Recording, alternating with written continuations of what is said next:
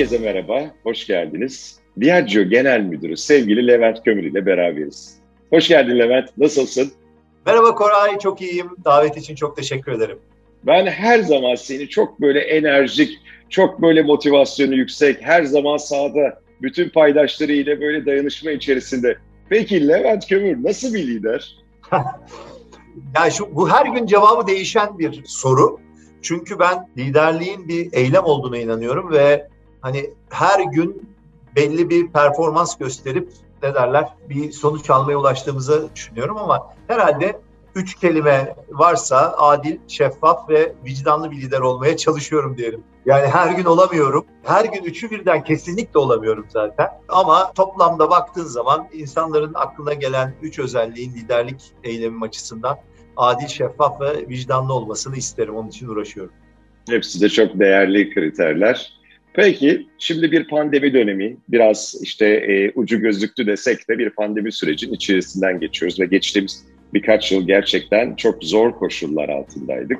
Peki ben şeyi merak ediyorum. Bu dönemde ekosisteme nasıl bir liderlik yaptın? Ve bu liderlikle ilgili paylaşmak istediklerin değerli görüşlerini de duymak isteriz. Ya iki tane anekdot anlatayım. Aslında bütün her şeyi açıklıyor iki, iki anekdot. Bir tanesinde daha yeni başlamıştı işte Mart, Nisan ayları gibiydi falan. Yani başlarındaydık bu e, pandeminin. Bir genç arkadaşımız bana bir soru sordu. Levent Bey hani bu bir kriz. Bu krizlerden de hani işte Çince'de krizle fırsat aynıdır bilmem ne öyle bir şey vardır ya. Hani bu krizden nasıl bir fırsat yaratacaksınız dedi.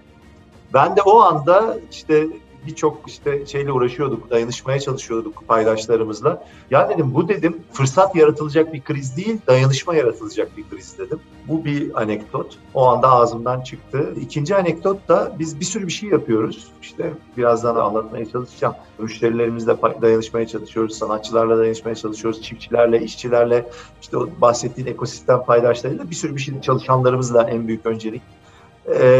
Bunları anlattım ben hatta bu pandemik başladığında her hafta bütün çalışanlarla bir araya geliyor. Hatta onların aileleriyle, distribütörlerle 700 kişilik, 1000 kişilik webinarlar her hafta. Ve bir hafta bir doktor, bir hafta bir psikolog, bir hafta bir komedyen, böyle bir şekilde şeyi tutmaya çalışıyoruz, nabzını tutmaya çalışıyoruz çalışanların. Akan Abdullah, e, Future Bright'ın kurucu ortaklarından, onu da davet etmiştik. Ben anlattım, anlattım, anlattım. Ondan sonra da işte hazır şey e, bulmuşken e, arkadaşlara günlük işte haftalık neyse şey veriyorum. Hesap veriyorum. Şunu yaptık, bunu yaptık diye.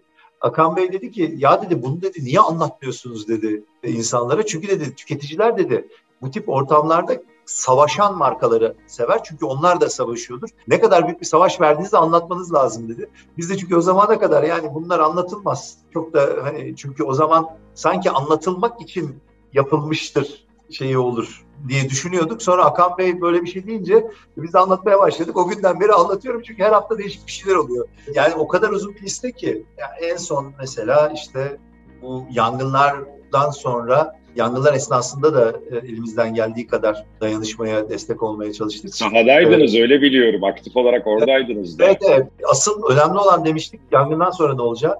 İşte bir e, daha e, satın alması tamamlanmadığı yurt dışından geldiği için tam olarak da duyuramadık. Mesela işte Marmaris'te bir köy ilkokuluna bilgisayar e, odasını da destek olduk. Olacağız daha doğrusu. Şey gelince inşallah ama gümrükten çekilince en, en şey o işte e, Tunceli'deki yangında e, uğraşan ekiplere destek olmaya çalıştık. İşte gene bu şey diye bakarsın, paydaş haritasına baktığın zaman birinci öncelik zaten çalışanların sağlığı, güvenliği yerinde mi değil mi? Bütün herkes, bütün şirketler zaten bu konuda çok iyi bir sınav verdiler bence. E, ama ondan sonra genişliyor tabii. Paydaş haritasında müşteriler var. E, işte müşterilerin özellikle e, restoranlar var. Onlar ilk önce problemleri ne derler işletme sermayesinde problemleri vardı. Neden? Çünkü kapalılar, maaş ödemek zorundalar, kira ödemek zorundalar.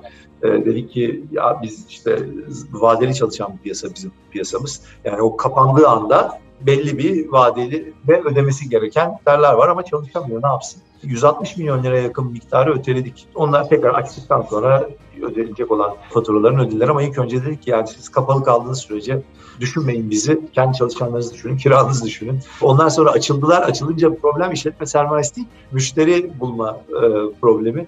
Dedik ki ya ilk açıldığınız gün e, biz bir masayı bizden olsun. Siftahı e, biz bırakalım dedik. Ondan sonra Elazığ'da işte deprem oldu. Normalde almamız gereken üzüm miktarının iki katı kadar üzüm aldık. Ben tabii o zaman Elazığ'da aldığımız üzümler şaraplık üzüm. Gelince bir planlama yapılıyor. O kadar tank yok. Çünkü normalde iki katı kadar almışım. Elazığ'da fabrikada o kadar şarap yapacak tank yok yani. Ne yapalım dediler. Ya dedim o zaman rakı yaparız. Rakı yaptık mesela. Ondan sonra İzmir'de deprem oldu.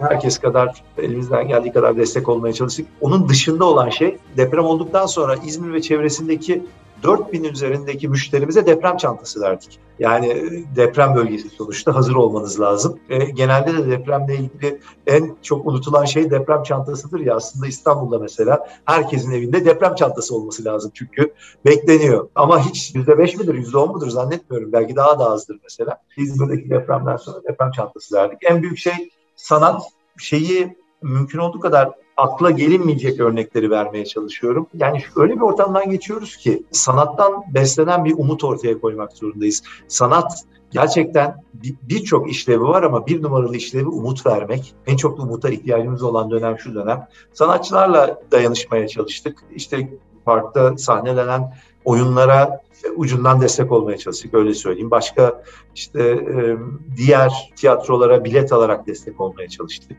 Yani bu şey değil ben bile işte o hala daha Akan Bey'in söylediğini tam olarak yapamıyoruz. Aklıma çok da fazla e, birini unuturum diye, birini söylediğim zaman diğerini unuturum diye çok korkuyorum ama burada önemli olan ana fikir şu. Çok ciddi bir değişimden geçiyoruz. Ve artık tüketiciler de satın alma kararlarını başka sayıklar gözüne alarak veriyorlar. Mesela artık ben kendimden örnek vereyim, herkes anlasın. Ya işte maço bir dile sahip olan, eril dil kullanan, ismi eril olan markaları almıyorum. İşte ne bileyim ben e, peynir alacağım zaman acaba bu peyniri satan e, fabrikada işçiler sendikalı mı diye bakıyorum. Balık alacağım zaman veya e, su alacağım zaman neyse yani bu işte ne kadar e, sanatçıyla dayanışıyor bu marka diye bakıyorum. Bu özellikle pandemi sürecinin hızlandırdığı değişimler bunlar. Biz de mümkün olduğu kadar bu değişimin kucaklamaya hatta biraz da öncülük etmeye çalışıyoruz. Sanatla dayanışmak önemli. işçilerle dayanışmak önemli. Çalışanlarla dayanışmak önemli. Çünkü artık tüketimin ön planda olduğu ya da daha iyi tükettiren veya daha kaliteli tükettiren şirketlerin ön planda olduğu bir dünyadan dayanışmanın ön plana olduğu bir dünyaya geçiyoruz. Bunun da sebebi şu, bu cümleyle bu sorunun cevabını bitireceğim. Çünkü bu başımıza gelen pandemi eskiden bir şey olduğu zaman sadece bölgesel ve belli bir süre oluyordu.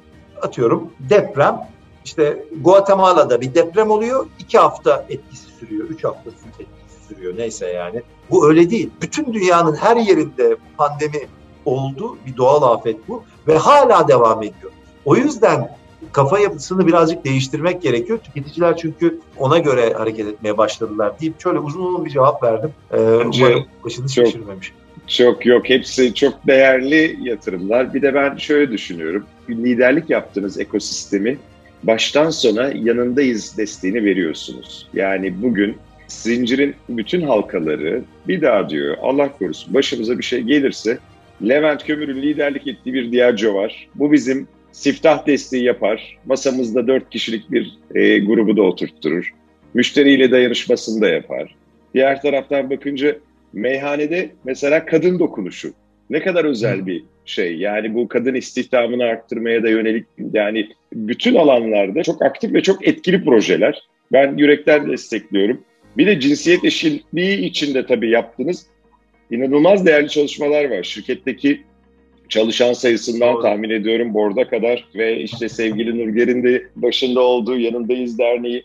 Yani bunu da çok mesela o anlamda liderliğinizi de dinlemek isterim. Ya şöyle şimdi bir kere şeyin farkına vardı iş dünyası. Şimdi bu, bu mesela işte toplumsal cinsiyet dengesi, kadın erkek toplumsal cinsiyet eşitliği, kadın erkek arasındaki eşitlik dur, e, tartışmaları yeni tartışmalar değil. Ama son zamanlarda özellikle iş dünyasında çok hararetlenen tartışmalar bunlar. Bunun iki tane sebebi var. Birincisi artık iş dünyası ne derler eşitliğin sağlandığı, adaletin sağlandığı, şeffaflığın sağlandığı şirketlerin daha iyi performans gösterdiğini gördü.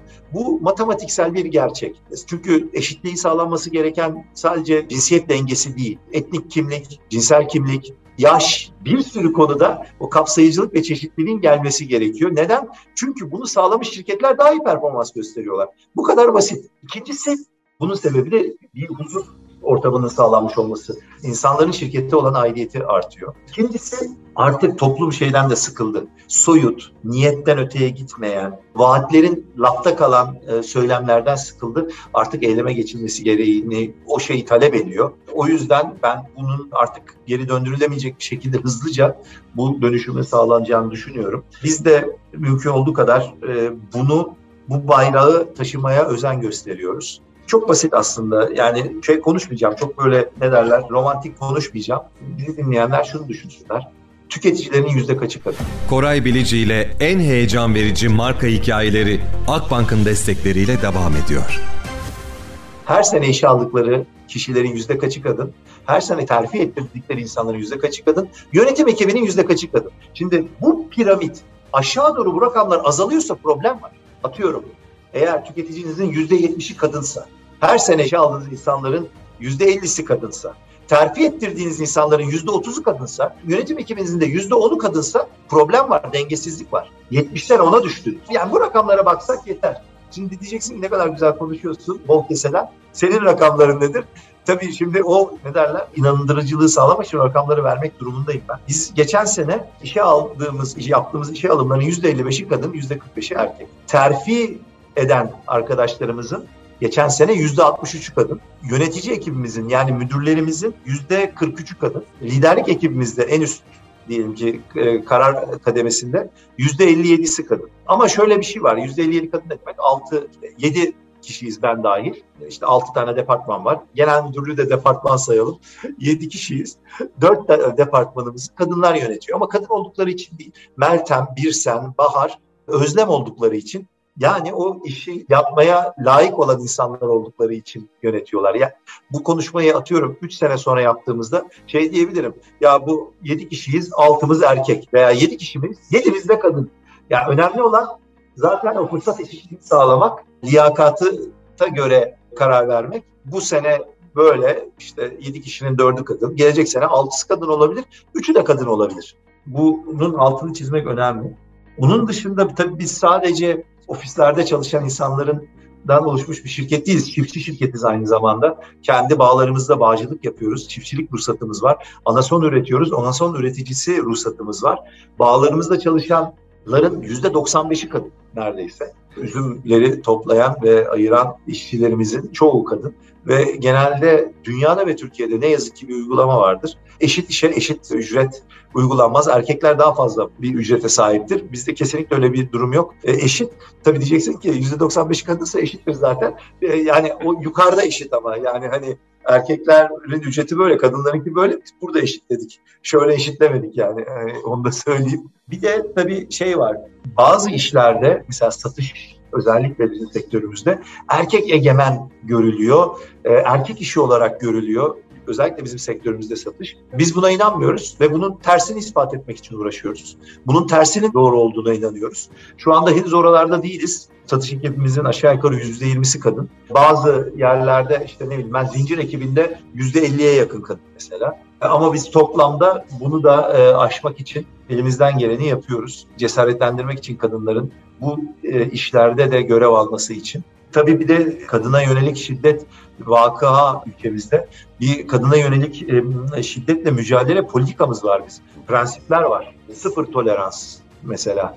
E, ne bileyim ben hukuki ya da psikolojik destek, dil kullanımının çünkü yanlış dil kullanımı da bir şiddet baktığınızda. Tabii. E, sadece fiziksel şiddeti şey yapmamamız lazım.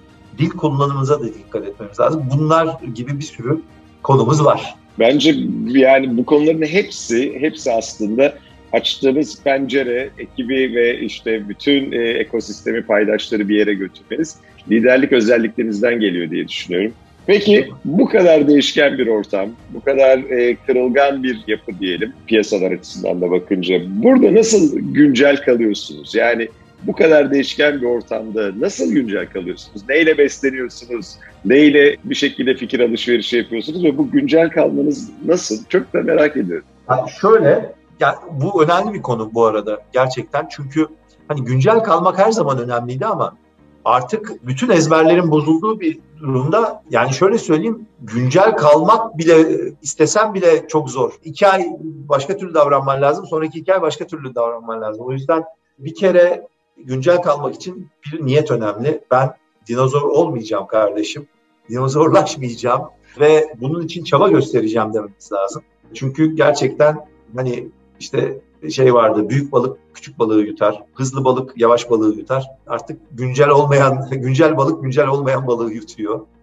bir kere bunun farkında olmamız lazım. Benim çok basit bir e, formülüm var. Bu da yani yeni bir formül değil. Hani çok böyle şey bir soru vardır ya. Çok okuyan mı bilir, çok gezen mi bilir diye bir soru. Cevap ikisi de aslında. Yani sonuçta bir, o yüzden ben şöyle formüle ettim. Ayakkabı eskitiyorum, dirsek çürütüyorum ve kulak kabartıyorum dedim güncel kalmak için. Nedir ayakkabı eskitmek? İşte yürümek. Yani alışverişimi esnaftan kendim yapıyorum. İşte mümkün olduğu kadar toplu taşıma kullanmaya çalışıyorum. Hatta geçen gün yanındayız yönetim kurulu toplantısı vardı Beşiktaş'a. Yarım saat geç gittim. Nur Hanım sordu ne oldu ne? Ya dedim 5.45 vapurunu kaçırdım o yüzden dedim. Toplu taşımayla gidiyorum çünkü Beşiktaş'a. Vapur kaçırdım. Toplantıya geç kaldım. Mümkün olduğu kadar işte e, yürümeye çalışıyorum e, veya toplu taşıma kullanmaya çalışıyorum. Yani insanlarla bir arada olacağım ortamlarda olmaya çalışıyorum. O sizi şey yapıyor. İkincisi e, dirsek çürütmek, okumak tabii yani sonuçta işte mümkün olduğu kadar işte o çok güzel bültenler var. İnanılmaz haber bültenleri var. Ben işte tarihte bugünü takip ediyorum, Aposto'yu takip ediyorum. Muhteşem, gerçekten güncel kalmamanız imkansız. Yani o kadar güzel dergiler, Milliyet Sanatı çok okurum, Campaign dergisini çok okurum. Gerçekten dergi okuyarak podcast, günlük haber bültenlerini okuyarak güncel kalmaya çalışıyorum. Bir de kulak kabartmak tabii ki. İşte podcast gelince geliyor ilk aslında kulağınızı kullanmak. Ama aynı zamanda insanları da dinlemeye çalışıyorum. Mesela gerçekten e, işte ne yapıyorsun, nasılsın, iyi misin sorusunu inanarak sorarım ben. E, adet elini bulsun diye değil, gerçekten ne olduğunu anlamak için. Bir de en son şey, hani 3 artı 1 diyeyim orada. Artı bir de şu, her sene 300'e yakın yeni insanla çalışmaya tanışıyorum ben. Yani her gün daha önce tanımadığım bir kişiyle tanışmaya çalışıyorum. Yani daha önce tanımadığınız insanlardan da çok şey öğreniyorsunuz ve güncel kalıyorsunuz deyip kısaca cevaplayayım böyle sorunu. Şimdi ben tabii bu eşin şey kısmıydı bugünkü güncel ama bir üniversite yıllarına mesela dönmek gerekirse üniversite yıllarında nasıl bir liderdiniz? Yani bu süreç nasıl başladı? Yani insanlar öyle bir günde bu kadar multinational bir environment'ı eş paydaşları aynı potada e, çok verimli olarak değerlendiremiyor ve aynı kararları alamıyor.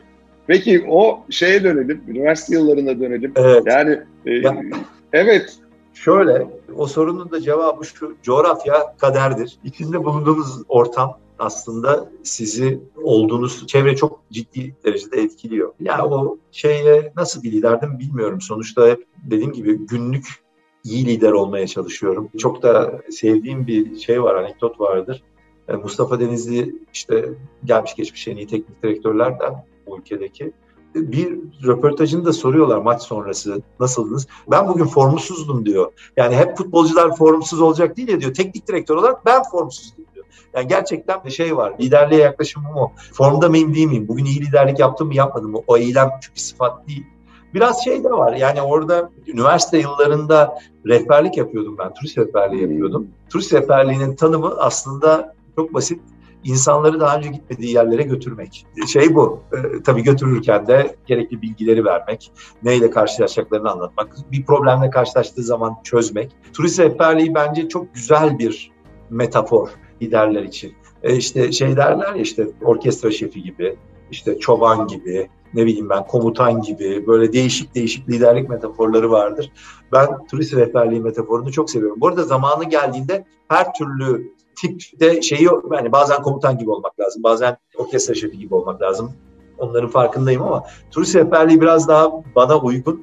Çünkü birincisi hizmet ediyor. Sonuçta turist rehberinin bir şeyi var. Misafirleri var ve o misafirlerine hizmet etmek durumunda. Onları rahat ettirmek durumunda.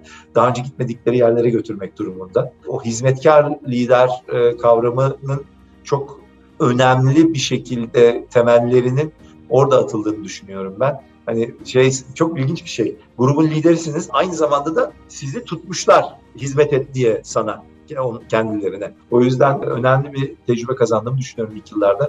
O yüzden sorunun cevabı biraz işte hizmetkar liderlik. Evet hepimiz bugün bence çok beslendik. Çok güzel bir sohbet oldu. Her zaman seninle beraber olmak çok keyifli. Liderlik anlamında da gerçekten yani hem dinleyicilerimize bana da ilham verdiğinde belirtmek isterim. Sevgiyle kalalım. Güzel bir gün olsun. Hoşçakalın.